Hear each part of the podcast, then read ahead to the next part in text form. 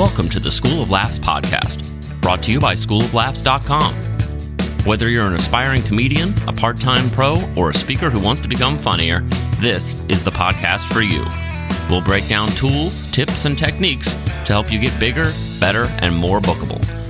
And now, here's the show.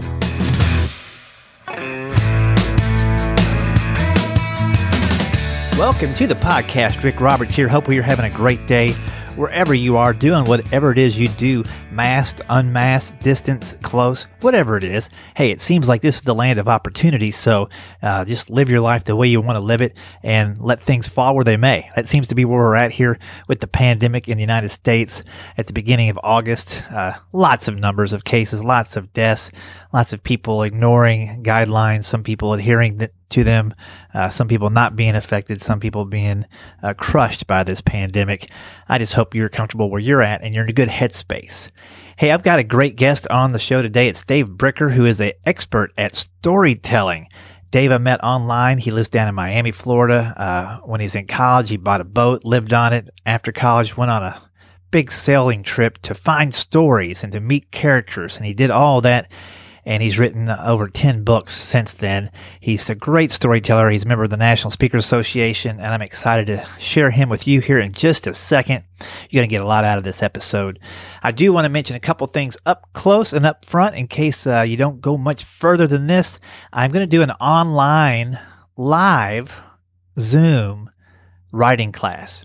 So, sounds confusing. It's not. What I'm going to do is take the class that I usually teach here in Nashville live to students and do it live online for students anywhere who want to take the class. And because I don't have to rent space and uh, travel down and back and forth and that kind of thing, and we're going to do it virtually and digitally, it's a one time, first time, super duper half off special, $99 get you the three two hour sessions. The sessions will be recorded in case you can't make all three sessions live and in person. So there's really no excuse not to learn all the great steps in writing great jokes. Uh, we're going to do this in August, Tuesdays, three Tuesdays. Okay. So get this down. Tuesday, the 11th, 18th, which is my birthday. I'm going to do this on my birthday and the 25th. So August 11, 18, 25th. We're going to do this central time, 8 till 9.45 10 o'clock each night all right i don't know if that's too late for you guys wherever you live but i want to do this when people are done with work got the kids in bed and uh, you can have your full day and then focus on you before you go to bed again this is going to be august 11 18 and 25 from 8 till close to 10 o'clock each night and it's going to be a lot of fun recorded for your benefit $99 flat and uh, it's going to happen. So the class size is limited. I don't want to get towards top heavy. I want to be able to get focused to each student as we go through it. But it's going to be a great class. You're going to learn all about the the keys to writing good jokes, where you get inspiration, where you don't get inspiration, how you craft a joke, the uh, four key ingredients to a joke, things that makes jokes more interesting, more funny, and we're going to learn techniques to apply to what we write so we punch them up and give a specific reason for an audience to laugh. If you've been on the sidelines wondering when to jump in, now's a great time. If you've been doing comedy for a while but not had the success you needed and think you deserve, it could just be your writing. You could have great ideas but not know how to articulate them best in material. So I'm going to help you with that. And if you're a brand new out of the box, never done comedy before person, you're going to benefit from this class especially. So join me August 11, 18, 25, 8 till 10 p.m. Central Standard Time for this one time, first time, $99 class special. All right, we're going to get into the episode right now. Thanks to Ray Price for sponsoring us through Patreon. I'll tell you more about that at the end, but here is storytelling tips with Dave Bricker.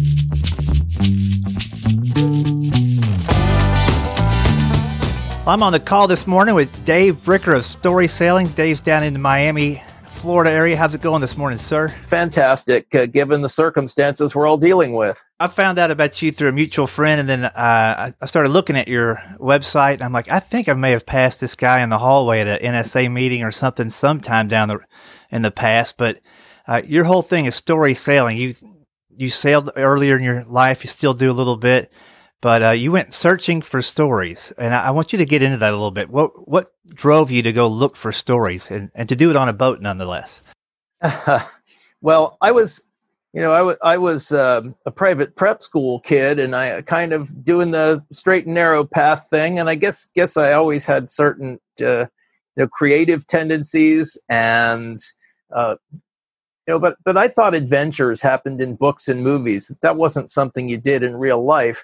And what happened is i got a summer job after my first year of college. I was working on an art project and on that project i met some people who lived on sailboats and they told me about all of these faraway places they'd been and and and the great adventures they'd had and i wanted stories of my own and that's pretty much what inspired me that's cool. I remember in high school and again in college reading Old Man and the Sea, and I just thought, man, that that's beautiful but horrifying at the same time. When you were out on the boat, I mean, how many times did you come up against a storm or some rough waters where you thought this could be it? That happens, but uh, you know, how many times does it happen on the expressway?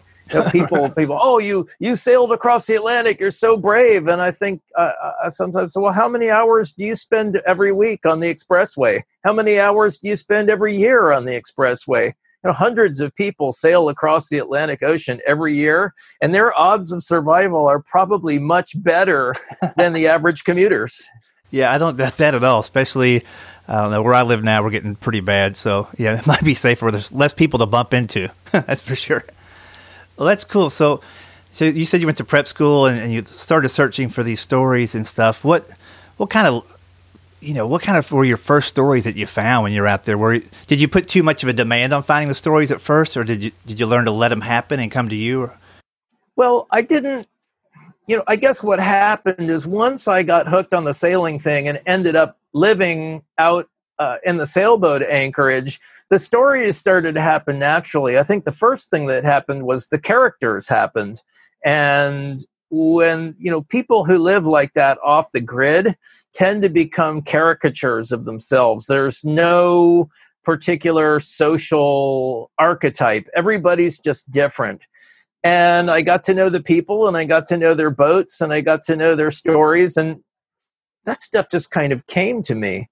And then when I was 23 and I, I, was still in college, I was finishing up, I bought my first sailboat for $3,000 and began to fix that boat up and get it ready for my journey. And same thing, I ran into setbacks and uh, sailing the boat. I had the usual mishaps. I ran aground and, and uh, hit weather that I wasn't quite ready to deal with, but learned real fast. And I think, I think stories are, are everywhere. And uh, as soon as I opened myself up and began to look for them, I didn't have to look too hard. They came to me. That's interesting. I, before I start getting into more of the storytelling stuff, I'm one more curious question about braving the seas. I don't think I'd be able to fall asleep. I'm sure I would get exhausted at some point and have to fall asleep. But when you when you put yourself down for the night and you're still in the water, how do you know you're going to be heading the right direction when you wake up in the morning? Well, there are times if you're near land or shipping where you do stay up all night, sometimes for a couple of nights, and you sort of cat nap and doze off in the cockpit, but you stay on watch. Um, when I did my Atlantic crossing, it was a friend and I and his daughter, his young daughter. And, you know, at night when we were out in the middle of the ocean away from the shipping lanes, we, we kept, uh, we'd shorten sail and let the autopilot steer but I think I woke up every 20 minutes, half an hour, poked my head out the hatch, and if I saw lights on the horizon or or weather on the horizon or sensed any change in the way the boat was moving or the sound of the waves, I'd be up and in the cockpit. So it yeah. is possible to stand watch and sleep at the same time. I guess you have an extra sensory thing that heightens when you're out on the water and you're hyper aware. Yeah, it's like rowing. You know, when you row, you row backwards you're you're you're facing away from where you're going but after a while you develop the sense you don't hit anything you don't crash into boats and things. Yeah you look over your shoulder some but you you just know. That's interesting. And so when it comes to storytelling you know speakers and comedians listen to this podcast and you're out there collecting those stories noticing different characters. What were some of the ways that you i'm sure you know some of these are indelible images that are in your mind forever but the ones that may have been periphery characters or, or, smaller stories, how did you collect those and catalog those or keep them so that you could access them later? Well, some some of them I actually wrote down and I had a film camera, if anyone remembers those. I had a 35 millimeter camera and you know, I still still have pictures of those times and those people and a picture will really jog jog your memory But I, after I'd been gone for a little while, sailing a little while, I got I got access to um, a computer, and my background's graphic design. My MFA is in graphic design. So oh, I didn't have an MFA at that time, but I had design background. So I put together a little uh, tongue in cheek Captain Dave's nautical news and sent it out to friends and family. And years later, when I was putting the memoir together, I had all of those articles and things I'd written and jogged a lot of memory. It all came back. Yeah, I mean, you know, just collecting those things on the day to day kind of keeps it keeps it current, and then you just build up that huge catalog full of things to go back to. So that's that's great. Some people don't like to journal, but I find just a few things each day in a notepad helps me remember that day and some of the bigger events. And like you say, just as a picture triggers a memory, just a couple of notes will trigger the memory of the bigger story, huh? Absolutely. When I tell stories in my show, so I'm a comedian and I, and I have stories that I think I kind of wrote backwards. So I have a, something funny happens and then I try to figure out how to make that funny thing happen to me if it wasn't me. And then I try to figure out how can I make that relevant to my audience so I can get into it. So, and then I end up building a series of jokes around that, that incident and then if I have a second angle on the incident, it grows a little bigger. And I usually try to have three different angles to where it grows to be a four to five minute piece. But I feel like I've written the story backwards and there's probably some things that are crucial to stories that I might be leaving out or not being, it, not having tapped into to explore yet. So just for the basic layperson, the story has to have a few crucial elements. What would those be? Well, I'll tell you, a, a, story represents a journey from conflict to transformation. And there's more to it than that, but think of a story as a sailboat containing, it could be a group of people, but or community, but it's usually a main character. And that character is lost on the rocky, stormy seas of conflict. And what they want to do is get to the safe port of transformation. Now, if you are telling, for for example, let's let's take something like a, uh, an insurance company ad or an anti-smoking ad. Very often, they'll show the insurance company will show wrecked cars and burned houses, or the anti-tobacco campaign will show yellowed teeth and fingers and wrinkled skin, or an X-ray of lungs, and it doesn't work because it's the conflict. Whereas if you sell um, elderly people uh, enjoying time with their grandchildren or you show somebody finishing a marathon that's actually much more engaging. So i think one of the mistakes people make when storytelling is they focus on the conflict and not so much on the transformation. And the conflict turns people off and scares people away. The story is driven by conflict but it's got to be going you know what what is it that where do they have to go? What do they have to fix? Uh, how are they going to save the universe? Whatever it is uh, uh, the story moves from conflict to transformation. Another way you you hear this in marketing is they say sell the benefits not the features. Got it. And and we talked on the phone last week and you had a phrase that i really like called the unfinished symphony and we were talking about when somebody creates tension in a story or in a room and never relieves that tension. So is that kind of what you're talking about, where the transformation didn't happen, maybe in some of those stories?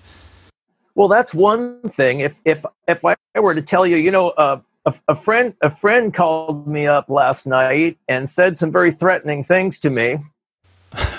That's it. That's the story. All of a sudden, you're like, wait a second, what happened? I mean, nobody called me. I just made it up as an example. That's the unfinished symphony where you've actually deprived somebody of an ending. And that, that's why we'll watch really bad movies and television just to find out how the story ends. And at the end we kick ourselves for doing it. Oh why did i watch that? I knew it was going to be lame from the first 10 minutes but i had to find out how it ends. So that's that's what i call the the unfinished symphony story. Gotcha. but the the the conflict and transformation thing more. I think people it manifests itself where somebody will say let me let me tell you let, let me tell you about my speaking program and i talk about this and i talk about that and i've spoken here and i've spoken there and i've worked for these clients and i've worked for those clients. That's great. But why are they going to hire you to speak? What problem do you solve for the audience so, for example, if you speak about employee uh, uh, engagement and you want to teach companies how to attract and retain talent. Now, think about a tech company. Every time they hire a new employee, it's about 15 grand in onboarding costs between their computer and software licensing and their training and their equipment. Now, if one of those employees leaves, that means they lost that 15 grand and they have to hire somebody else at a cost of 15 grand. So it's a big deal. Now, if you can treat, teach them to do that, whatever you're charging to speak is inconsequential. They're not charged. They're not paying you to run your pie hole for 45 minutes. It's not. It's not about speaking. It's about solving problems. And I see in the speaking industry, for example, a lot of people talk about themselves. They talk about what they do, but they don't talk about the outcomes that they produce for people. And the golden rule of storytelling is that stories are always about people even if they're about talking animals or aliens. At least metaphorically, they're always about people. Got it. Are there things that people do in creating a story that makes it hard or confusing for the audience? I hear sometimes speakers introduce two or three characters in a story, but really there was only one that was relevant, and you're like, they probably just introduced those other two people because they were there in real life, but they, they didn't contribute to the story. So you really could get rid of those, couldn't you? Which, which really, I think, speaks to the idea that storytelling is not journalism. And your goal is to transform the listener or transform the audience. Your goal is not to lay out every painful detail of the truth just because it happened to happen that way. And I like that. It, ultimately, if you're trying to produce an outcome for an audience, if you need to make up a character or omit a character, I'll give you an example. In my sailing memoir, it's called the Blue Monk, which was the name of my sailboat when I was young. It was named after Thelonious Monk, the okay. jazz pianist, had a tune called Blue Monk. And there's a place in the book where I kind of island hop through the Abacos, the northern Bahamas. And we start here, we go to this island, and we sail for a couple of hours and go to this island and sail all day and go to that island. And that's great. Now, in reality, I visited those different islands on five or six or eight different trips. But why would I make my reader do all of that anchoring and all of that sailing? What I really want to do is is talk to them about the islands and the different characters of the individual islands.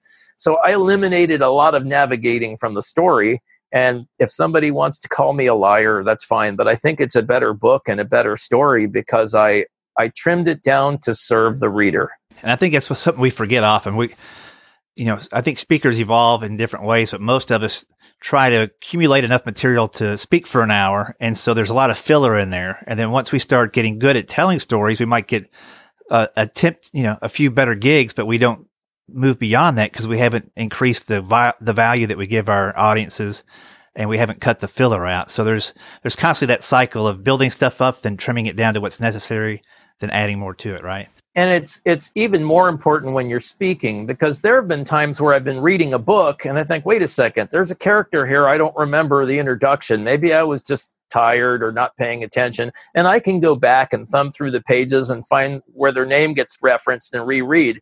When you're speaking, people anything extraneous, any extraneous characters, any extraneous events, if it doesn't have to be in the story, get it out because nobody has that written reference and they want to follow that simple story track and really understand the journey from conflict to transformation.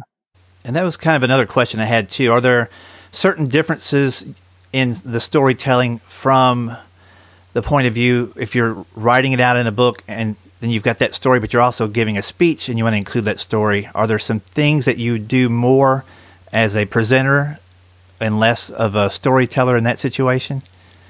you know i i'm as as a writer and i, I probably write 1500 words a day i love writing but when you're writing you can get into these nuances and details and and you can go all herman melville and use your big words and right. and long descriptions and it's great because it's it's a the art form lends itself to maximizing you know flexing your english muscles flexing your language muscles when you're on a stage, people don't want to wade through all of that stuff. If you really want to bore yourself to death, go go to an author's open mic and listen to everybody read the first chapter of their book. It's like being bitten to death by ducks. what why is it so boring? Some of these are good books, and it's because this stuff was never written to be read out loud. It's got all of the filler and stuff that you might luxuriate in while you're reading in it, while you're reading it, but while you're listening to it and you're sitting on an uncomfortable metal chair and you're waiting to get through 10 authors, it's like, "Oh, please. Please don't don't do this to me. Cut it down." But there's crucial elements you have to keep in there, I'm sure. You know, we talk about the, the arc of a story. And so, in a very basic sense, we've got the conflict and the transformation. But what are some points along that arc that change our characters?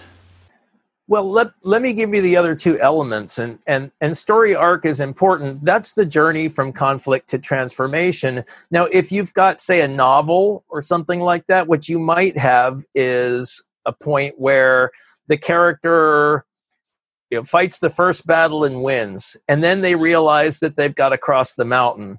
And then they start hiking up the mountain. And then they meet uh, the the guide along the way. And then they get to the top of the mountain and they realize it's a sheer cliff and they've got to go back. And that's another chapter. So setting up these sub conflicts that carry the main character toward the ultimate goal, that their their ultimate transformation, can be part of the story arc. But there, there are two more elements of this story sailing model. So we talked about the voyage from conflict to transformation. In order for a sailboat to make that journey, the water's got to be deep enough.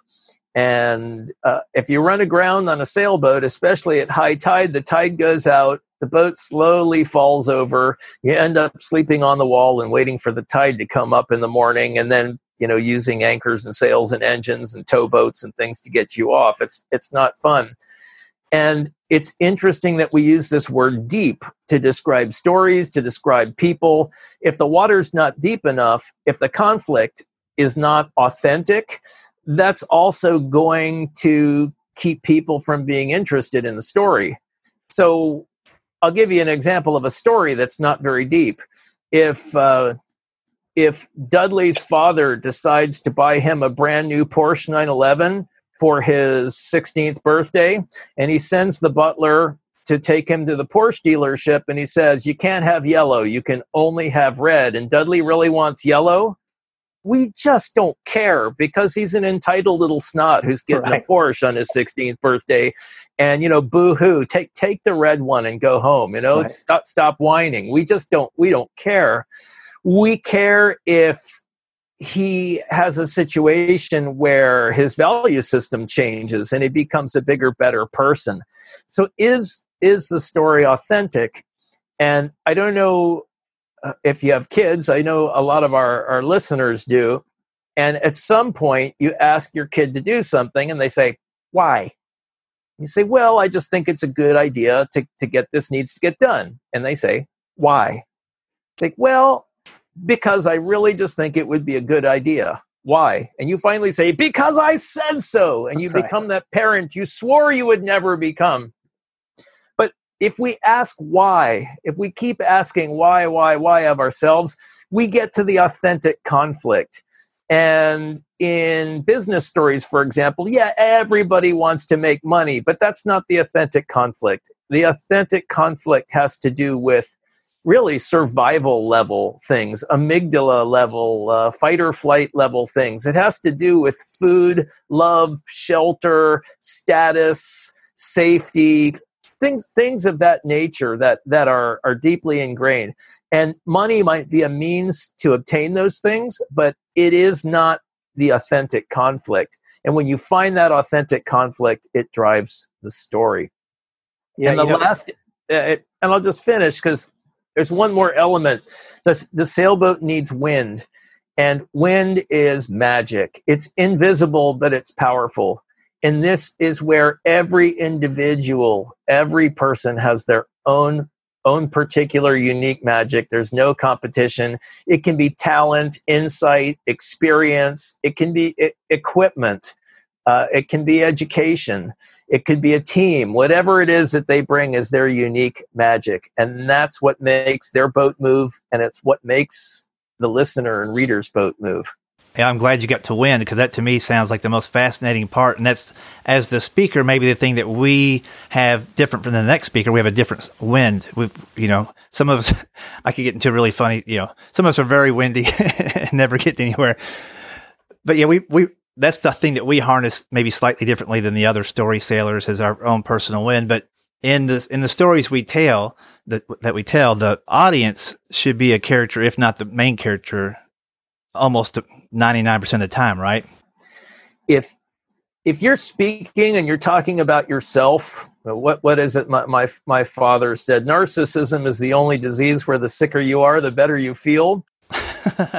Nobody wants to watch a speaker get up on the stage and talk about himself for 45 minutes or an hour, even if their story's interesting. So for example, when I when I talk about if I tell a story about crossing an ocean or running aground or getting lost, I very quickly dial that into the oceans that uh, my clients need to cross, that my cross, that my listeners need to cross. Um, themes like trusting your compass. We all need to learn to, to trust our compass and battle those voices of self doubt. A great nautical lesson is, uh, you know, being a captain when when you're in charge, when you're the captain, no whatever happens on your boat is your fault, no matter who screwed it up. How many people can stand to learn that lesson? So even if you're telling your own stories, you've got to tell them about the audience, or people are going to pick up their phones. I do think in our our marketing, everything is a story, and if we if we just look today, the people that are listening to this podcast, if you just look at your website and ask yourself, is there a story here? And there's not. There's a huge opportunity to talk about the the conflict and the transformation for your audiences that you should address pretty quickly and update, right? And it's about the outcome. Who, you know, what outcomes do you produce? What problems do you solve? What do you do for people? Because everybody's got their oceans to cross, their mountains to climb, their their woods to find their way out of, whatever it may be, whatever metaphor you use. And speakers use a lot of these different metaphors and, and it's part of what makes us all different based on our our equipment our our experience our equipment our knowledge whatever it is. But this idea of uh, take that metaphor make that story about uh, make your story a metaphor for the listener's story for the audience's story.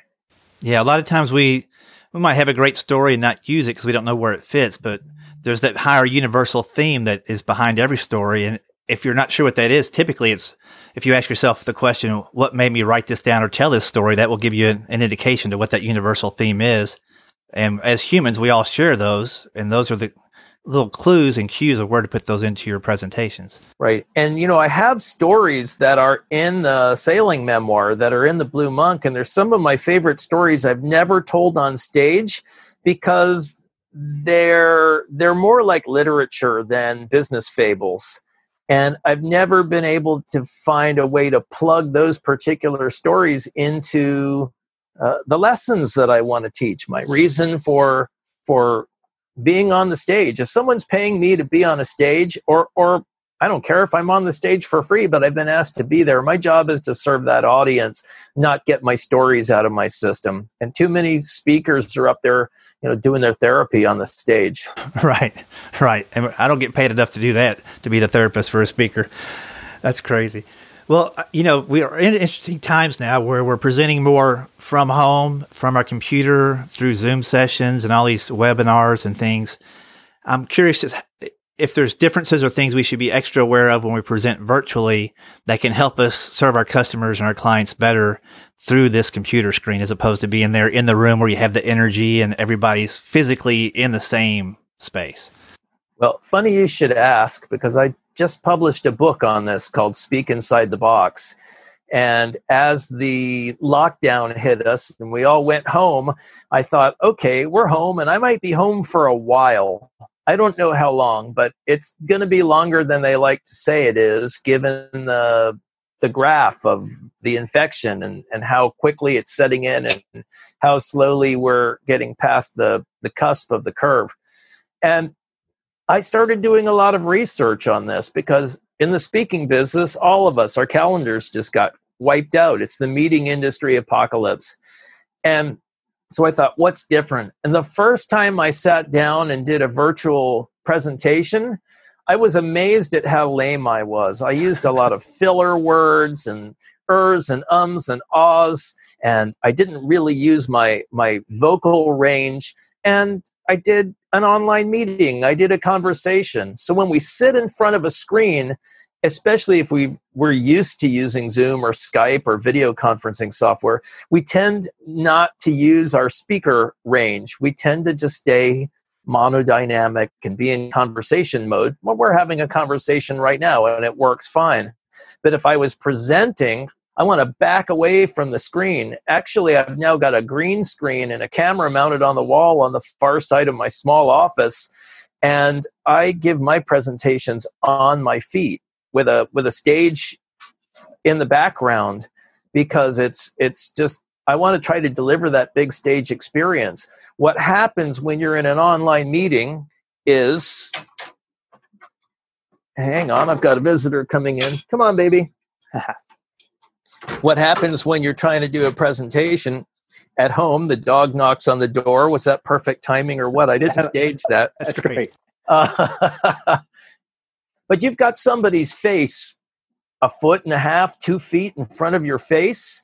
And if you get loud, if you use your big speaker voice, you would never do that when you were two feet away from somebody. It would right. be considered confrontational. so there's an instinct to kind of shrink to fit when you're speaking inside the box. And another thing that happens is think about the average person using their laptop. A laptop is marvelous. It's got a keyboard, a microphone, and a webcam and a mouse all within a foot of each other. Well, perfect for casual conversation. But if you put that camera where it's looking you right in the face, now the keyboard's up here where you can't use it.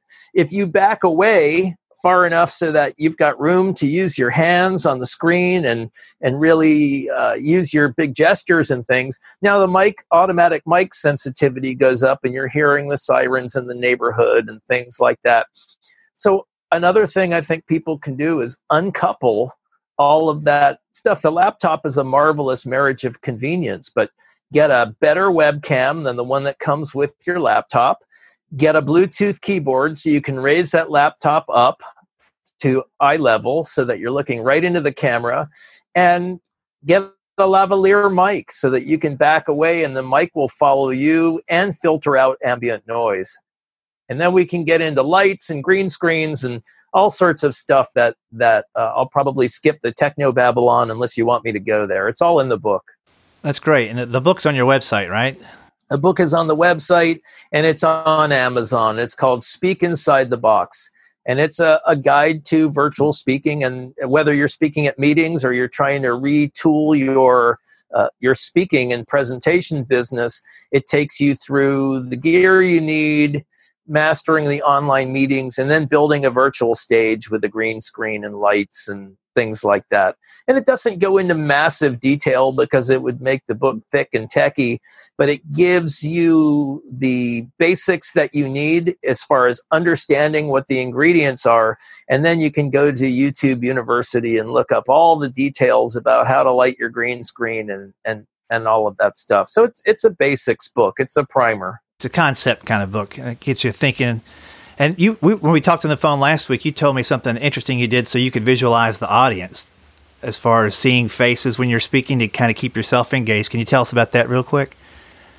Well, uh, uh, something I'm actually in the middle of doing this because I find that if I'm speaking and I'm standing on the stage and my monitor's off to the side, I tend to look over at the monitor to see how people are reacting. I've got Zoom and gallery view so I'm actually putting a second monitor up directly underneath my camera so that I can look right into the faces of my audience. But if that's not an option to put put a, a monitor or an iPad or something up there where you can where you can see uh, feed off the audience reaction, which is so important for speakers, then at least clip some photos out of magazines and put them on a board and glue that board up on the wall, pin that board on the wall in front of your camera. If nothing else, get a cut out a pair of eyes and put them next to your webcam. Get yourself in a position where you're speaking to people. Stories are always about people and it's you got to get past the technology and engage with uh, humanity on some level, even if you're tricking yourself on some level. You know, that's that's great for presenting to groups, but also just making videos from your desk that people consume. The more it looks like you're speaking on a stage. Now they're not going to think that you are if you've got a backdrop, but but the more you put them in that mental space of this guy's professional, he's delivering it to me, he's keeping eye contact. The more you keep it realistic, the more it it tells that story. It helps deliver that story. Right. And it's it's just it's like business fashion. I mean, if you were going to go give a, a speech at a at a convention, you wouldn't wear scruffy jeans and a t-shirt. It would be disrespectful to the audience. And I think that on-screen appearance is the new business fashion. That expensive pair of heels or that designer sport jacket, they're all hanging in the closet now. Right. And especially the heels will never be seen on the screen. But invest a little bit in lights and and and a background and some and a green screen. Even if you're presenting in your chair you have this much better appearance. You look bright and clear and people can see you and jump on your average zoom meeting. And of course this is new to a lot of people. They're just trying to figure out what to do to, to make the technology work. But more and more you're going to see people learning not to present in front of a bright window people lighting themselves properly people adjusting their cameras. There's there's software where you can adjust the zoom and the lighting on your webcam. Plenty of ways to improve your appearance on screen. And god forbid it costs you a couple or three hundred dollars to get some lights and things I know it's tough times for everybody, for me too. But uh, if you want to be a professional, this is uh, what it takes. You don't have to buy high end cameras and things, but something to to look clear and colorful and sharp and make yeah, a good impression. This definitely isn't the time to cut back and, and scale down. Uh, it's a time to adjust and pivot and learn how to adapt. And if it costs a few bucks, uh, think how, think what it won't what it will really cost you if you don't make some changes right now, right? The losing business down the road. And I'm all for improvising. I mean, if if all you have is a desk light, that bright bulb is going to cast you know hot spots on your face. But cover it cover it with a white towel or uh, I have I have a little LED light on my desk right now, and it's really bright. It doesn't have a diffusion screen. It's I can't even look into it. It'll it'll blind me and I folded a paper towel over about four times and rubber banded it over the lens because it's LEDs, it makes no heat. And that's illuminating this side of my face right now. It's just perfect, a little light on my desk. So improvise uh, lights and LEDs. And if you, if you can't buy the studio gear, just find ways to, to light up your face. That's great. And then as we get ready to leave here, I'm going to send everybody to your website, storysailing.com, and they can look up Dave Bricker. You're, you've got plenty of, of written books out there if people like to read. Is it 15, 20 books? How many have you written at this point? Uh, I've, I've done a dozen books. Okay. From novels, the sailing memoirs, The Blue Monk. I've got a book for uh, a little book for speakers, storytelling for speakers, which is called Story t- Story Sailing and I've got some speaking exercises, which are excerpts from famous speeches like the Gettysburg Address, and the book teaches you how to break them down and find the emphasis words. I've got all sorts of geeky books available about speaking and, and writing, and you can find them on the website. And there is also, I send out a blog post every two weeks. I don't want to inundate people and it's usually a storytelling topic, though lately I've been focusing more on virtual speaking, speaking being an important element of storytelling, but writing, speaking, it, it's all there. And I'll be doing blog post number 50. So this will be two, two, uh, two weeks coming up on Tuesday. That's great. Or two years, rather, coming yeah, up yeah. on Tuesday. That's great. Well, there's tons of stuff on your website for people to dig into. I think they'll know just from listening to this interview that you've got great observational skills on on how to convey storytelling to speakers. I've learned a few things. You know, a couple of quotes today really stand out. One is basically taking people from the conflict to the transformation is is super important in all stories. Putting your audience in the story super important. And then also that uh, storytelling isn't journalism. I really like that. That really breaks it down to alleviate a lot of the stress of trying to include every detail and helping the people get to the story clearly. So those alone were, were great just uh, from my quick listen today as we talk, but there's so much knowledge in there. Uh, people can find out more about you, like I said, at storysailing.com. Before we leave, is there one piece of, of insight or wisdom that we didn't get to that maybe you hoped that is uh, helpful for new speakers, new comedians, as well as people who've been at it for a while? Well, I'd like to go briefly into two places. My advice for, for new speakers is it's a journey, not a destination. And if you go to your first NSA convention and you'll see the old timers who have known each other for decades and kind of grown through their speaking careers together, and they, they it's easy to deify those people. And they've been at the business a long time ago, uh, uh for a long time, and some of them are immensely talented but you'll get there. Just keep working on your speaking, keep reading, keep speaking. Uh, uh, my friend Bruce Turkel always says if you want to speak more, speak more. Take those Rotary Club gigs, whatever you can do to be of service to an audience, and then uh, lather, rinse, repeat. Keep doing it, keep refining it. If you keep speaking, you'll keep getting better. And don't compare yourself to anybody and don't worry about where you're at now. Just keep growing the last one I wanted to to just touch on because Rick, your whole thing is comedy, and I think one of the things we haven't quite got to yet is comedy. And just as you develop a story awareness, I'm always looking for stories. Sometimes I'll, I'll explore gee, maybe I'll go down that street or, or take that detour because it could be that nothing happens and the story is that I wasted my time, but it could be that I meet somebody or see something that I wouldn't otherwise see.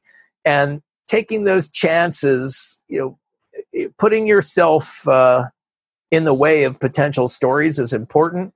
And I think it's the same thing with jokes. So I know that, you know, I've done a number of humorous speech contests and I always have a place in a humorous speech where I've got something to plug in that's from the room, from the day. And whether it has something to do with the food or the name tags, or I'll find something that's absurd in the room and I make it my mission. The moment I wake I walk in there, I'm thinking, okay, I've got a speech to do. I've got 45 minutes before I'm on stage, and I'm to find something ludicrous in this room that I can plug into my speech so that people know that I'm not just memorizing, that I'm, I'm pulling from their environment. And just as you become story aware, I think you can become humor aware and find that funny wherever you go, wherever you look. And it just makes your life a lot more fun. That's why they call it funny. I love it. I love it. Thanks for bringing it there to close. That's a great point. And if, yeah, if we keep the same routines, we don't try anything new, we're not going to have any new stories and we're not going to have any new tales or new characters to implement. So get out there, experience life a little bit, whether you got to do it virtually now and visit some people online or go out there and meet them in person and stay six feet away. There's, there's stories to be told. And I'm sure speakers and comedians will have, uh, decades of material from this current lockdown. So, uh, take advantage of looking around for what the interesting things are that might not be the, the crucial sad stories right now, but there's some uplifting things and some powerful stuff going on around us. So good stories everywhere, comedy everywhere. Make notes. And it's more important to find that comedy. I mean, remember, comedy got people not not comedy, but but uh, humor got people through the Holocaust humor gets people through the worst of situations. And right now we're locked down. Some of us are locked down alone, and it's tough. Uh, that's not the case with me. I'm here with my my wife and my daughter, and I've got dogs, and you know I work at home anyway. It hasn't affected me. I know other people who are climbing the walls, but you know there's humor in that too you can make fun of yourself and your situation and and people are doing that and we've got social media for sharing and we've got uh, Zoom and, and Skype and things like that for face to face connection. And stories are always about people. Connect with your people and share the joyful things in life. It's super. Well, Dave, I hope anybody that was listening at the beginning and had a lot of conflict in their life had some kind of transformation during this podcast and came out on the other end a little bit better. I really appreciate your time. I know you're busy, you've got things going on, so thanks for fitting me in. Everybody, go to storysailing.com, check out Dave Bricker. Dave, Thanks so much. It was excellent. Rick, thanks for having me. It's been an honor to be on your show.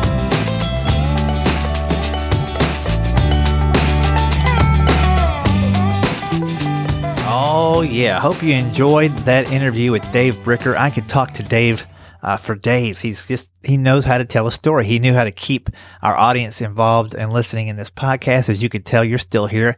Um, but he can teach you this. He's got a, a great website. It's called uh, storysailing.com. S-A-I-L-I-N-G, just like the boat storysailing.com. He's got some free tutorials on the website. He's got some great videos on there. His site looks great.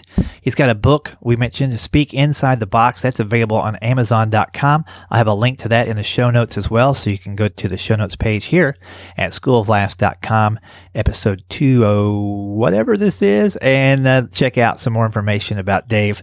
But again, it's Bricker, B-R-I-C-K-E-R. He's a speaker, trainer, coach. He can teach you how to make your stories pop and uh, he's just got a lot of great stuff on his website. So check him out. Thanks, Dave, for joining us today. Thanks to everybody who's still with the podcast here, over 200 episodes in, still finding incredible uh, people to interview and things to learn. I'm a lifelong learner myself and excited to uh, keep doing this. Thanks again to Ray Price for sponsoring. And again, if you want to join our live through Zoom online classes Tuesday, August 11, 18, and 25 from 8 till 10 p.m. Central Standard Time, join up.